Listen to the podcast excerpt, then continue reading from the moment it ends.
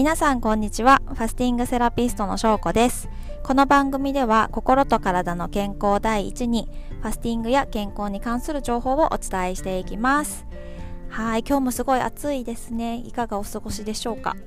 えっと、今日はですねあのファスティングにすごくまあ興味はあるけれどもなんかどうしてもやってみるにはちょっとこう覚悟がいるしなんか勇気がいるしなかなかこう一歩踏み出せずにいるみたいな方が結構ちらほらいてそんな話も聞くので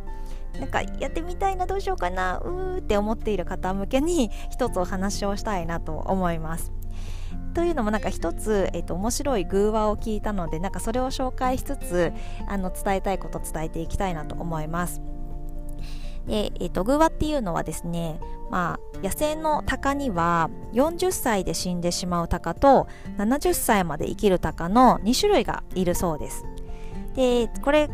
この2種類はあの全く別に同じ種類の鷹で種類が違うわけでもなくってなんだけどもこれだけあの生きる長さに違いが出てしまうそうなんですよ。で、えっと、この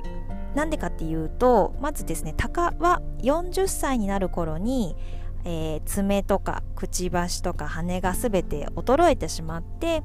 で、えっと、そのために、まあ、放っておくとどんどんどんどんこう朽ちていってただただ死を待つのみっていう感じで死んでいってしまう。っていうのが一つ。でその中にも一部の鷹では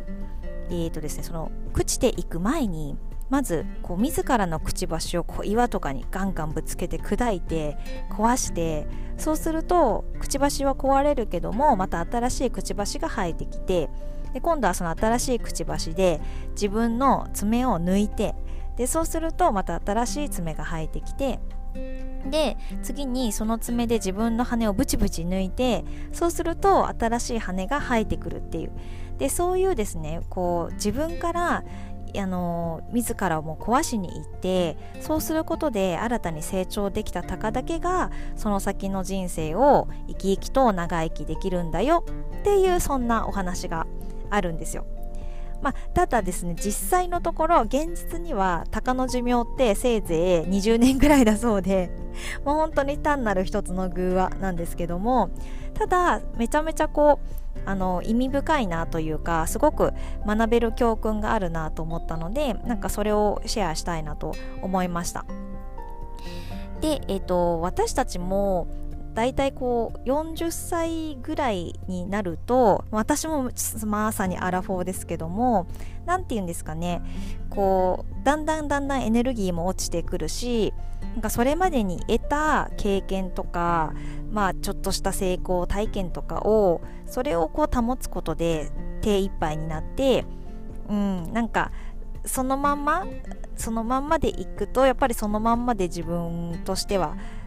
何、でしょうね大きな成長はできずに生きかねないそんな年齢なんじゃないかなって思うんですね。でもここであのもしこう怖いなとか不安だなって思うことでも違うことにチャレンジしてでこう今までやったことないことに手を出すことですごい新しい世界が開けるしその後の人生が全く何もしなかった時と比べたらやっぱり生き生きとこう開けていける可能性は広がるんじゃないかなっていうふうに思うんですよ。でなんかこれは全然ファスティングに限らず言えることかなと思っていて、うん、なんか気になることはやったらいいというか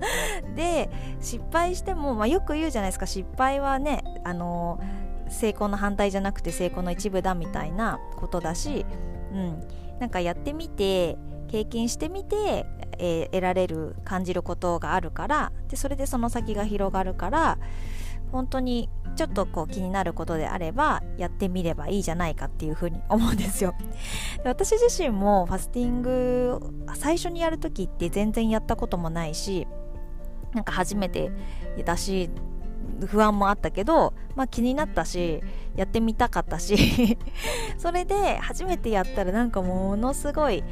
なんでその時は痛みがあったりとかもあってでそこからこう定期的にやるようになってで自分自身めちゃめちゃ健康を取り戻して元気になってなんなら若返ってすごいやってよかったなって思ってますしかつこうファスティングセラピストとしてのなんか新しい何ですかね生き方も開けてきたりとかしててとてもとてもとてもなんか飛び込んでよかったなと思っているんですね。うん、別になんかそそんなそこまでの なんかファスティングをやってどうにか人生が変わるって話ではないと思うんですけどもただなんかもしただただ気になっていてでもなんかできずにいるでも気になっているとかであればまあやってみたらいいんじゃないかなっていうふうに思ったので今日はそんな話をしてみましたでもう今こう自分が何歳であろうとやっぱりこれもよく言うことですけどもこれからの人生では今が一番若いじゃないですか。うん、なので今何かやることでこれから先の人生の経験値は絶対広がることでね変わってくるしやってみようっていう 本当にそんな感じですね。はい。というわけで、え、ー、とまあ、何事もですね、ちょっと気になることがあれば、あのやってみましょう。なんか、巷はこれ今日から4連休じゃないですか。なんか、いつもと違うことをぜひ挑戦してみていただいて、なんか、面白いことあれば私もぜひ教えてほしいですしそれでまた私も新しいことやってみたいなって思うと思うのではいそんな感じでシェアしていければ嬉しいなと思います。ということで今日はなんかちょっとファスティングの情報とかっていうのはちょっとずれちゃいましたけどもなんかお話ししたいなと思ったのでお伝えしておきました。最後まで聞いていただいてありがとうございます。また次回も聞いてもらえたら嬉しいです。では失礼します。